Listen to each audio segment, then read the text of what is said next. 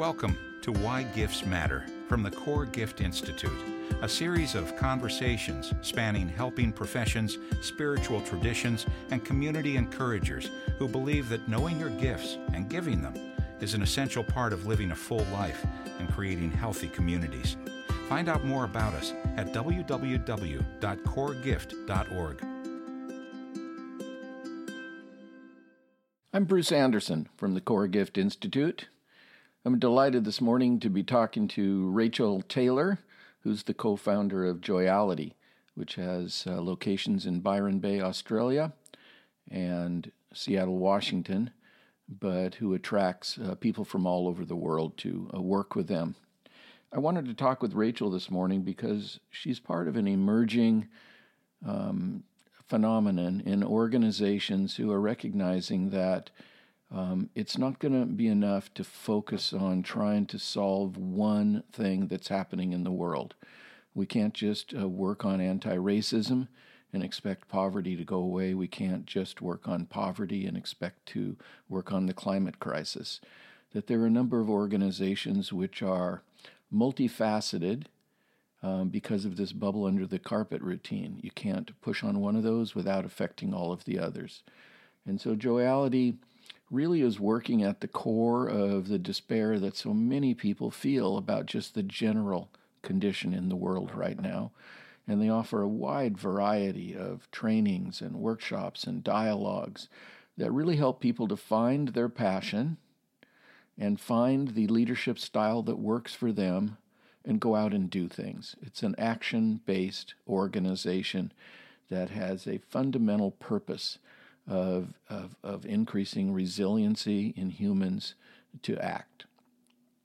She's an experienced core gift facilitator, and she's managed in both a smart and a wise way, I think, to integrate the idea of gifts into all the aspects of their organization. She's deeply committed to the idea that uh, people do have soul and they do have a purpose, and part of being human is to discover what that in what that is, I'm sorry, and go out and act. So let's get busy and talk to Rachel. Well, good morning, Rachel. I'm happy to have the opportunity to spend some time with you, particularly because of the organization that you're um, a part of now and uh, what the connection is between gifts and the um, and the leadership and environmental work you're doing. So, thanks for making the time. Oh, of course. Yeah, I'm really happy to talk with you. So, why don't you tell us a little bit so we have a context for why you might say some of the things you say, a little bit about uh, your organization and what your connection is to it? Yeah, absolutely. Um, so, my organization is called Joyality or the Joyality Project. Um, and our goal is really to address the, the climate emergency and kind of the intersecting social, cultural, and, and economic crises, all of these kind of intersecting collapses and crises that we're kind of living with and through right now by providing nature centered psychoeducation for people. And the goal of that is really to support folks in transforming eco anxiety into empowerment, um, building personal and community resilience, and really driving effective positive action for change. So, giving folks kind of tools and resources as well as a community, you know, experience of community support to be able to really show up, uh, you know, in a way that they feel empowered and, and kind of fully alive in contributing to making positive change in the world. And I guess uh, you know it all kind of started with my own journey of feeling really disempowered and and overwhelmed by by the environmental crisis and the the social crises and um, I got connected with an Australian eco psychologist named Dr. Eshana Bragg when I was in college and she and I just connected right off the bat and started working on a project ended up building out this whole curriculum and it's kind of just grown organically and snowballed from there.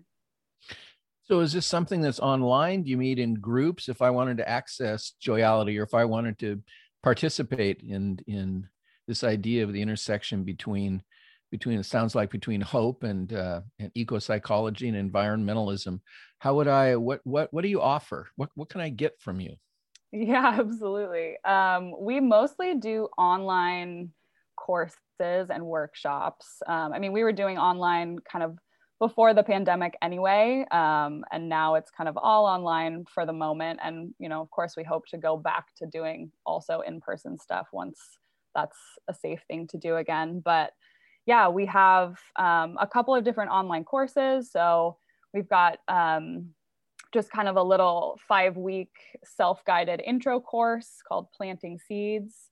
We've got um, our core curriculum, which is um, an eight week group program that you go through with, with a cohort and with a facilitator.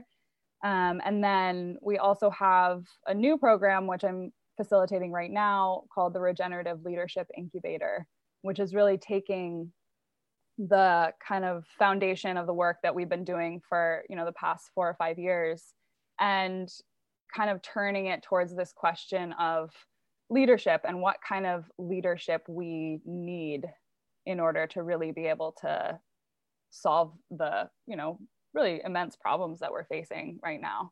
Um, and so that is a nine month uh, group program um, hmm. And then we also do, you know, online workshops. We do, um, you know, we try to do a lot of free workshops. Um, and then we have a blog on our website. Um, and we do some like in person community events as well. So my Eshana, my business partner, is in Australia, and you know they have a very different situation with uh, the COVID pandemic right now. So they're actually able to do, um, you know, COVID safe in person events. They've been working a lot mm-hmm. with uh, the youth service in Byron Bay. Um, and we actually are in the midst of a, a grant project with uh, a youth theater um, in Byron as well. So putting on like creative, um, you know, theater productions and then supporting that with workshops um, and kind of emotional and psychological support for people. Well, it all sounds to me as the more you're describing and I'm listening to it, it sounds really a couple things. It sounds really creative, and it sounds like um, both a theoretical and a practical application of of resiliency and hope. Um, it just sounds like great work. So I know that that you're connected to this idea of gifts and and core gifts. So want to talk with you some about that. Maybe maybe you could start just by um, telling us what your core gift is, so we can get a frame on that. Yeah, absolutely.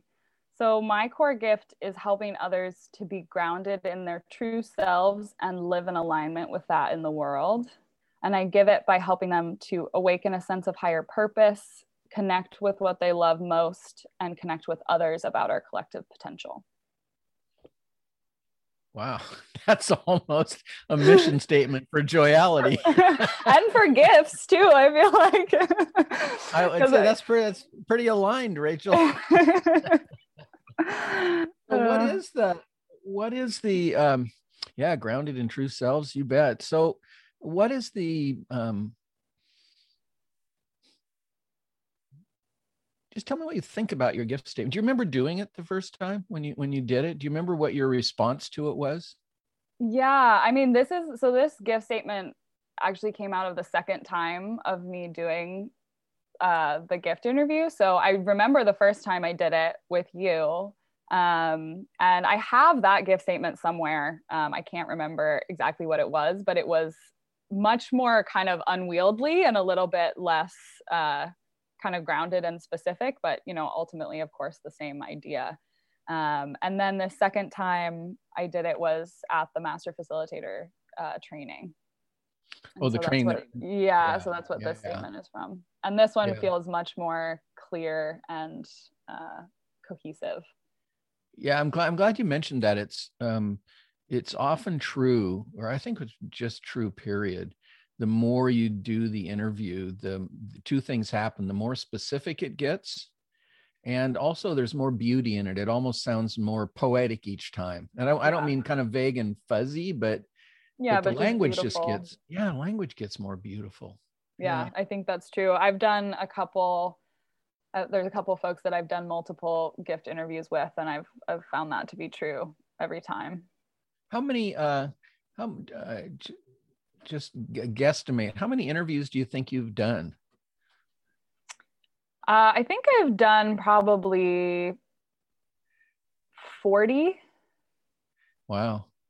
I mean, wow. you know, I, this earlier this year, I uh, was invited to go down and do gifts for everybody at a permaculture design course that my old permaculture teacher uh, was running. And so i got you know i got 33 in in a couple weeks.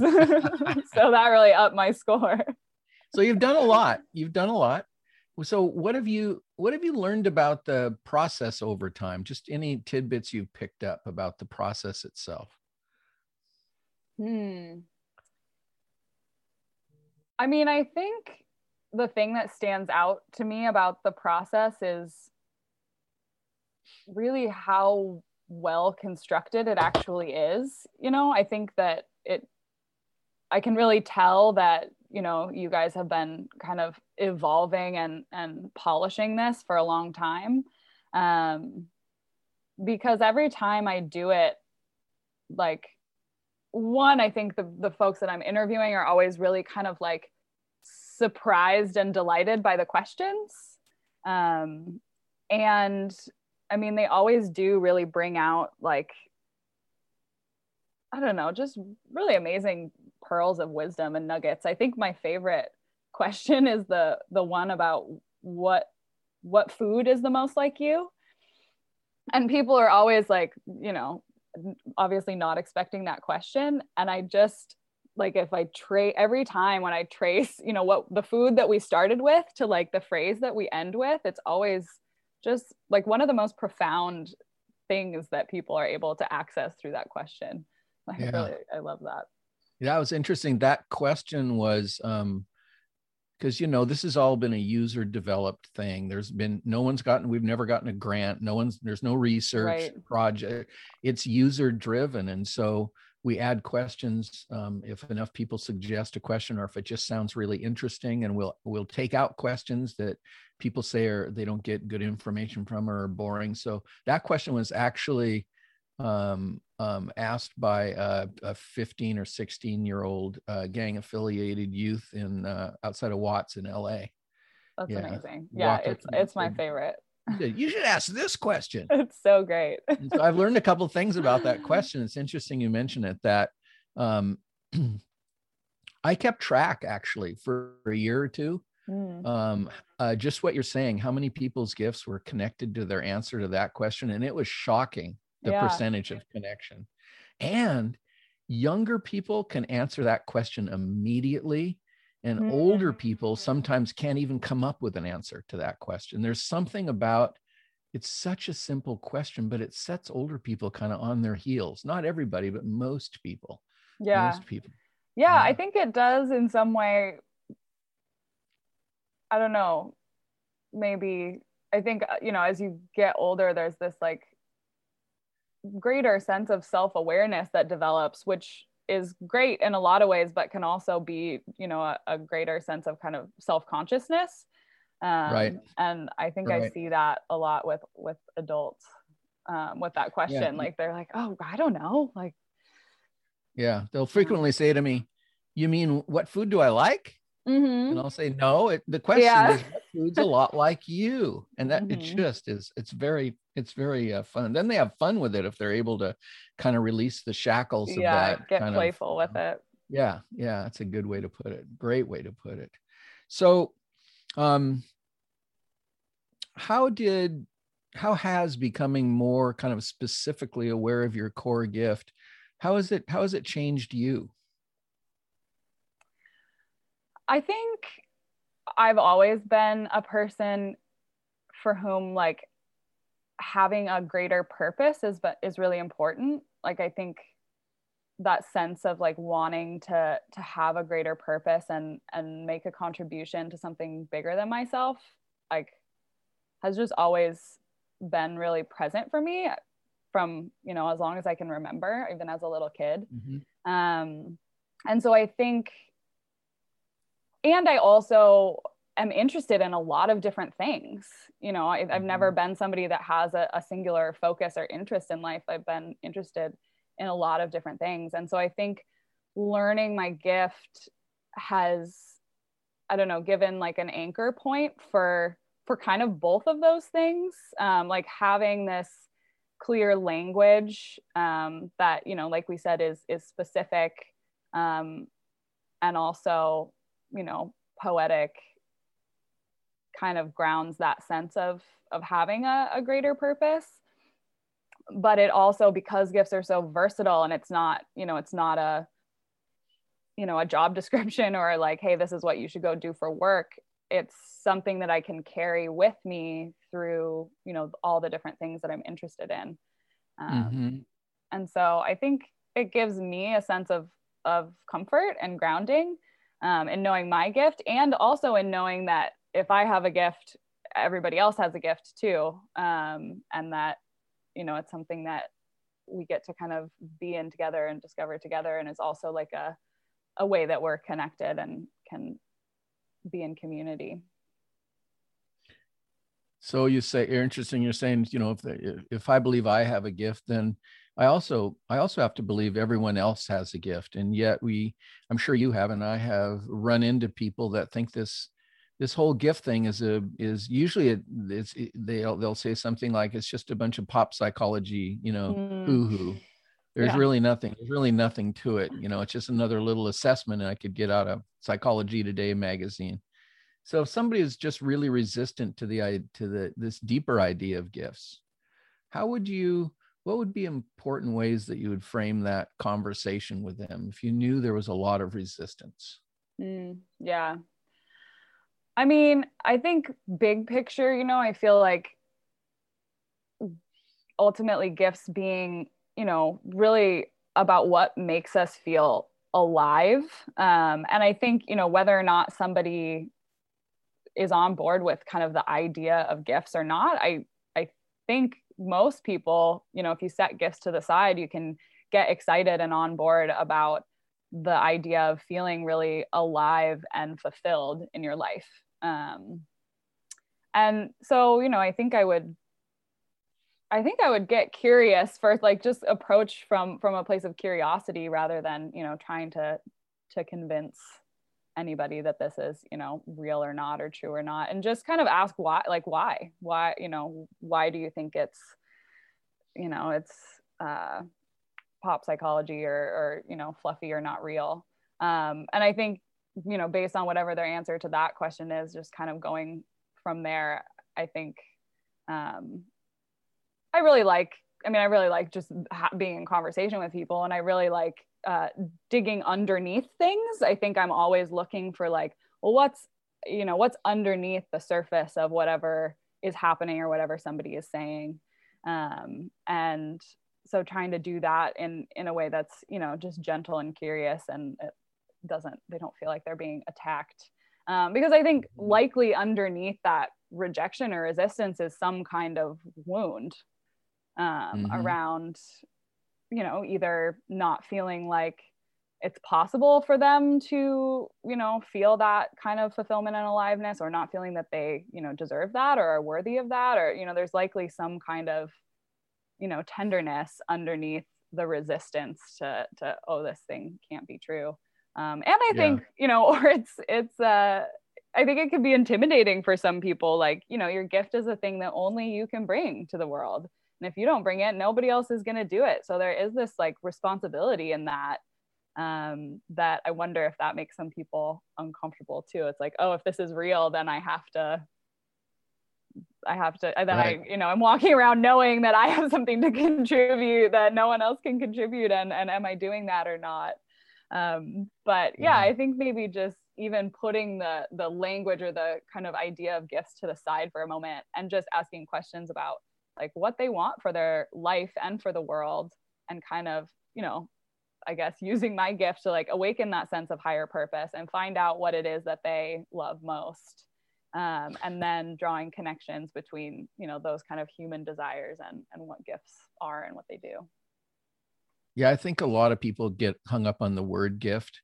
Mm. It's just got a lot of bad. I mean, I grew up thinking that if you were gifted, you were smarter than everybody else. I didn't have any idea right. that it was a a defining word for what you wanted to bring to the world more than anything else. That, you know, that was lost on me till I was, you know, 50 years old. Yeah, that's so, true. I and I, I, thought of that. I do think there's a lot of of fear. I was chuckling when you were talking. Um, um, Malidoma Somé said one time, you know, the the best thing the best thing that can happen to you is to discover your gift, and the worst thing that can happen to you is to discover your gift. Absolutely. Now you, now, now you know what you got to do. Yeah. Right? And yeah. in village life, everybody is watching. right. Exactly. Exactly. I know it's easier to hide these days, but I, I think I do notice in interviews with folks like the two kind of primary reactions when people finally, you know, are reading their gift statement out loud is either like this sense of kind of like relief and excitement, like, oh, yes, this resonates so much. Or it's the sense of like, can it be anything else? Like, could it like anything else? you know, because it right. like it does hit home for them in such a mm. real way, but it's it can be, you know, feel intimidating or overwhelming for some people, I think. And and yeah. you know, it's connected to the wound as well. And so that's always a tender thing. And it's always funny to see like which camp people fall into. In gift, people who study gifts, you know, they have this whole category of the wished for gift. Right. Any gift, but the one I actually yeah, have. Just, just anything, anything, else. Anything else. yeah. Yeah. Wow. So so you know speaking of that kind of obligation that comes with it with with your with your gift um so read uh re- say it to me again and then I want you to describe how you get in trouble with it mm, in relationships, yeah. um, in your interior life. Just read it to so we can so we can hear it, and then tell me how you get in trouble with it. uh, so my core gift is helping others to be grounded in their true selves and live in alignment with that in the world. I give it by helping them to awaken a sense of higher purpose, connect with what they love most, and connect with others about our collective potential. I think I think one way I get in trouble with this like in relationships or with other people is I don't know, maybe you would call it like some form of codependency or something, but I think like I think I I think part of what that gift means is that I can see I mean, I don't know, I hope this doesn't sound conceited, but I think I can see people's true selves sometimes more clearly than they can. And I can mm-hmm. see what, at least what I think would help that alignment, you know, with their true, living in alignment with their true selves in the world happen. And so I think I can get, um, you know, like wanting to, to kind of control that for people um, because I see it so clearly. Um, and and you know ultimately it's not up to me you know what what choices they make to to get to that point of alignment or if they want to get to that point of alignment or not mm-hmm. Um, mm-hmm. that's that old therapist saying the, you know the moment i think if this person would just do this one damn thing their mm-hmm. life would be mm-hmm. so much better i know right. i'm in real trouble i definitely yeah. get into that i'm like oh if you just do this um so i think that's one way i think i think with myself i mean i i feel like i'm fairly early in my journey of like uh what i'm calling recovery from perfectionism and so i mm-hmm. think i get into trouble with this with myself and just like like no amount of alignment is ever enough um, for me. Um, and I think,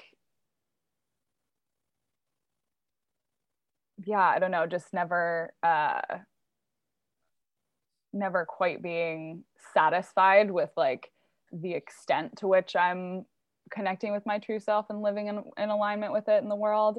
And I also think the piece about awakening a sense of higher purpose sometimes can get me into trouble with like everything has to have a sense of higher purpose and that can often make things that don't need to be like complicated or serious feel complicated and serious here comes rachel again. Now we're all going to have to talk about our purpose. like, oh god.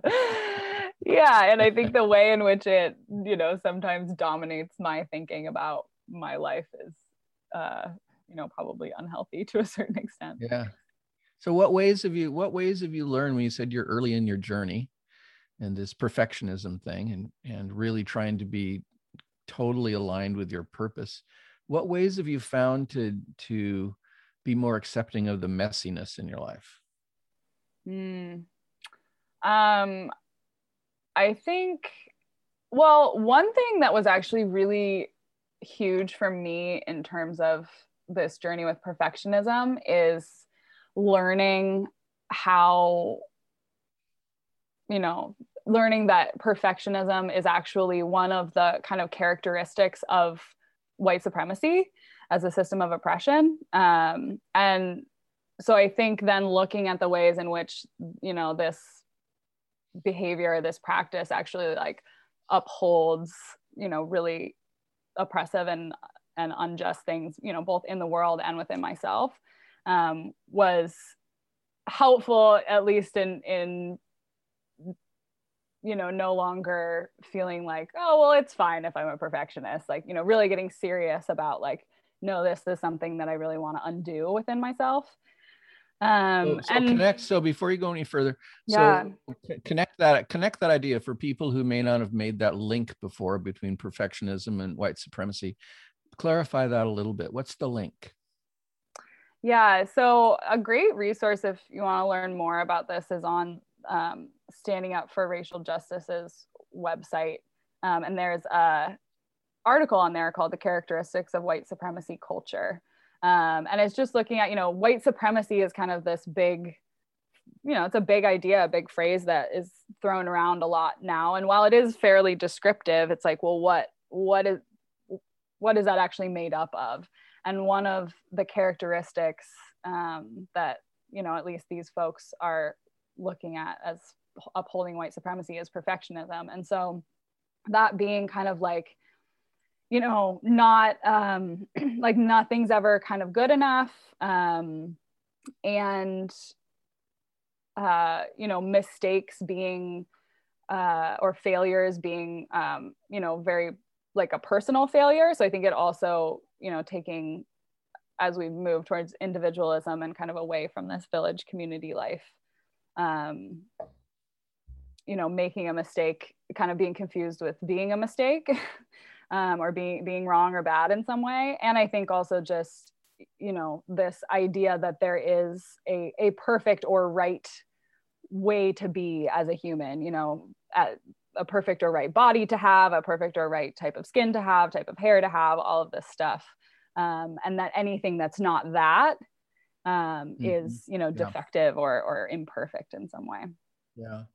Yeah great great. Thanks for helping us understand that more yeah so i mm. think that's been really helpful for me on the journey with perfectionism is just seeing it in the in the broader kind of context um, and then i think in terms of actual practices or like personal you know i think my it, it really is like a spiritual question for me and so i think my my spiritual life and my spiritual practices have really been what have helped me the most to kind of take a deep breath and and release some of that attachment to perfectionism mm-hmm.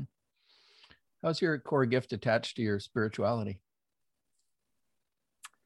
well i think well i mean i guess first of all it's like i guess i believe that gifts are are innately spiritual. I believe that we all have souls and that our souls are kind of an eternal cosmic part of us and that our souls like chose to come to earth in our bodies uh, for a purpose. And and so i see gifts as kind of you know being a way to to talk about that purpose. So i think you know for me innately i feel like my gift is the thing that my soul came here to do. And it chose you know my body my personality to get this to get this done. Um, and so you know my job is is to align with that because it's it's actually a purpose that's coming from outside of me not from you know my my human self um, and then i think you know in my actual gift statement this thing of awakening a sense of higher purpose um, feels like a you know i don't know i guess for me spirituality feels very much about being interconnected with everything and and so this awakening a sense of higher purpose um, mm-hmm. feels like kind of a mm-hmm. spiritual thing um, as well as i guess you know i mean i think all of it you know being grounded in your true self and living in alignment with that in the world i feel like is a is a spiritual endeavor um, and mm-hmm. you know connecting with others about our collective potential like mm-hmm. yeah i guess it all feels we're, connected you're talking around the edges of another question that i had that i wanted you to talk about a little bit so um, joyality you and joyality are all about a change making in the world. And so what's the connection for you between the importance of having gifts be a part of change making? Mm. yeah. This feels really exciting to me and i think is something that you know learning this gifts work feels like it's really enriched my other work um, in so many ways. And i think you know in a lot of the work that we do at joyality um, you know we're doing nature centered psychoeducation so it's a all of our kind of curriculum is is grounded in this ecological context and this you know this context of helping us as humans understand ourselves as part of a greater ecology, um, both of humans, but also of, of nature. Um, and I think, you know, to me, gifts are, are actually a, like a really beautiful example of our of our connection with nature and really how we are an expression of nature because I look at nature and I see all of these beings like giving their gifts. Like I, I feel like that's so much of what nature is, is just gift giving, right? And this beautiful reciprocity of, you know, these these non-human beings just giving their gifts and not questioning their right to do so. Um, I mean, I guess I'm I'm positing to, you know, understand this is what the psychology of plants is a little bit. I don't know what they're actually experiencing, but I imagine maybe they do feel self-conscious about it. I don't know.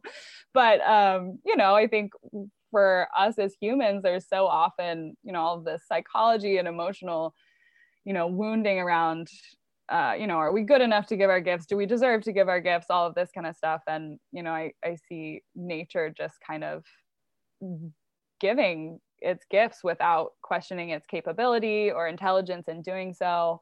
Um, and without necessarily expecting anything in return, right? Like I, I know that's something you talk about a lot is like really the the essence of using your gift is is just giving it without expecting that you're going to get anything in return. Um, and in nature i think we see this what happens with that you know kind of unconditional giving is this beautiful reciprocity where all parts get to be taken care of. Um, mm-hmm. and so and and that we see like there's enough room for all of us to thrive and give our gifts you know in in reciprocity and in community um i think that's an important distinction that if if you give me a gift i'm not obligated to give you a gift back but right. if i live in a if i live in a culture that supports gift giving then i know that somebody else will give me a gift mm-hmm. right i won't get it from you but i'll get it from somebody else and so in that way then then um, an ecological system composed of you know all the natural elements in the world can depend on each other for reciprocal gift giving. It's really a beautiful idea. Yeah absolutely. And i think you know it's not transactional right? Which is like so much of our yeah. world and our lives has has just become so transactional in in capitalism. And and i think you know the other piece about gifts and and positive change making um, is you know i think we're really at this time in human and planetary history where we really need everybody's gifts maybe more than we ever have. You know we're we're in the midst of some really intense and massive and and frightening you know crises. We've got an extreme climate crisis during a global pandemic we've got massive political and economic dysfunction immense social injustice and and violence and and all of those challenges are intersecting each other. And so you know i think maybe it comes back to this piece of my gift about you know our collective potential that you know i really believe that we have the capacity to transform all of these crises and i think we need people's gift people to be giving their gifts in order for that to to really happen um, mm-hmm. Mm-hmm. and yeah so i think that you know an understanding of your own gift to me feels like it really supports your ability to you know contribute to the benefit of the collective. And i think you know as we started in the beginning like if i know i have a gift then i know you have a gift and i know everybody has a gift. And maybe it can also help us like value each other more. Mm-hmm. yeah. Yeah. Yeah. Hmm. so we're coming to an, an end here rachel. Is there anything that you um, that you want to talk about a little bit? You haven't had a chance to say yet? Anything come up in the conversation or um, any sideways tidbits that are occurring to you? You have you have an you have an active mind i know and an active heart. Yeah. Um i mean i think the kind of edge that i'm working with around you know gifts and the intersection of gifts and and my other work at joyality is is really in this space of leadership. Um and i think just seeing how crucial it is for leaders to know their gifts um, and and you know to be interested in in what their gift is as well as to be interested in what the gifts are of the people that they're leading. Um, and you know i think i've you know we've also been in this time i feel of just seeing how much of a, a deficit of like true leadership we we have. Um, and so you know i'm working a lot with this idea of regenerative leadership right now in, in joyality and then um, you know facilitating this program. Um, and i think yeah so i think just seeing the the really vital nature of gifts to you know effective positive leadership um, mm-hmm. and and i think you know also because gifts have this shadow side and we have the ability to to do harm with our gifts you know i wonder if that's a lot of what we're seeing in in leadership right now um, is is the harm that can be caused you know through through gifts and i think you know obviously it's so much easier to to be in that shadow and be causing that harm if you don't know what what the gift is right? When you bring that consciousness to it um, you know you can't unknow that. Um, and so you know i think ideally as leaders we're we're helping and serving. Um, but that requires a lot of discernment and self-awareness to ensure that we're actually serving and not just harming. And so i think you know gifts can be a really helpful piece of that in terms of leadership so that's kind of the edge that mm-hmm. i'm playing with right now yeah, I remember. And when I say edge, I just mean like of my own understanding and yeah. All right. It was a it was a totally depressing and totally enlightening and energizing moment. I don't even know it's, you know, a decade or so ago when I realized that, you know, I'd I'd spent most of my life trying to give my core gift out of that shadow side mm. to be mm-hmm. seen mm-hmm. or to be popular or so somebody would like me. Yeah. Or, you know, all yeah. the wrong reasons, right? Yeah. yeah. I really started thinking about the shadow side and um it, has been the most useful part of knowing my mm. gift to me because that's really the healing and recovery part is bringing your gift out of the fullness of who you are as much of the time as you can. Yeah absolutely. And i think you know we're we're in this time of such a, an attention economy and you know with social media and every you know everybody's just you know scrambling to be noticed and to be seen. Um, and i don't at least i haven't found that way of being seen to be particularly fulfilling on like a deep level you know? Um, and so i think that's yeah i think that's really really true. And i think that also points to me to the role of community. Like i think that's another thing that i'm really you know feel excited about with gifts is you know gifts and community and that inherently like that is the context in which gifts you know come alive and and really thrive. And mm-hmm. you know like i know you say you know a gift isn't a gift until it's given. And so innately in the idea of gifts we have to be in relationship with others. And i think um, it was really cool to to do all of those gift interviews with that group at the permaculture course because we were kind of in a short-term village building project you know we were all living together for two weeks on this farm and having you know cooking together and taking care of the compost toilets and the kind of things that, that you do when you you know are living in community. And then to have everybody be learning their gifts along the way and then at the end to be able to to hear all of these different gifts from this group of people and really see like oh like you know i think we have everything that we need here in the room to like do whatever it is that we want to do. Um, and so i think you know yeah i just think that community um, context of gifts is is so lacking in our overculture in our society and is really so critical to them really being able to flourish in, in the ways that they can. Well you're you're certainly doing your part in helping to rebuild that. You're an amazing person just amazing person. Mm, thanks bruce. I'm grateful grateful for our friendship. I really am. Oh me too. I mean how how lucky am i to get to have you as one of the you know i've known you my really my entire life. And so mm-hmm. i feel yeah. like yeah so you know people always hear about this work and they're like oh that's so cool. Like how did you get connected to this? Like it was really just i'm i'm lucky because i know bruce. Yeah. Yeah. Yeah and i'm lucky i've learned from so many different people so many different people including you. Mm. so thanks thanks rach. We'll keep yeah. talking here. Okay. Thank you so much Okay, we'll see you. Bye bye. Bye. Thank you for listening. To hear more podcasts, explore our gift library, or learn about our training opportunities, visit us at www.coregift.org.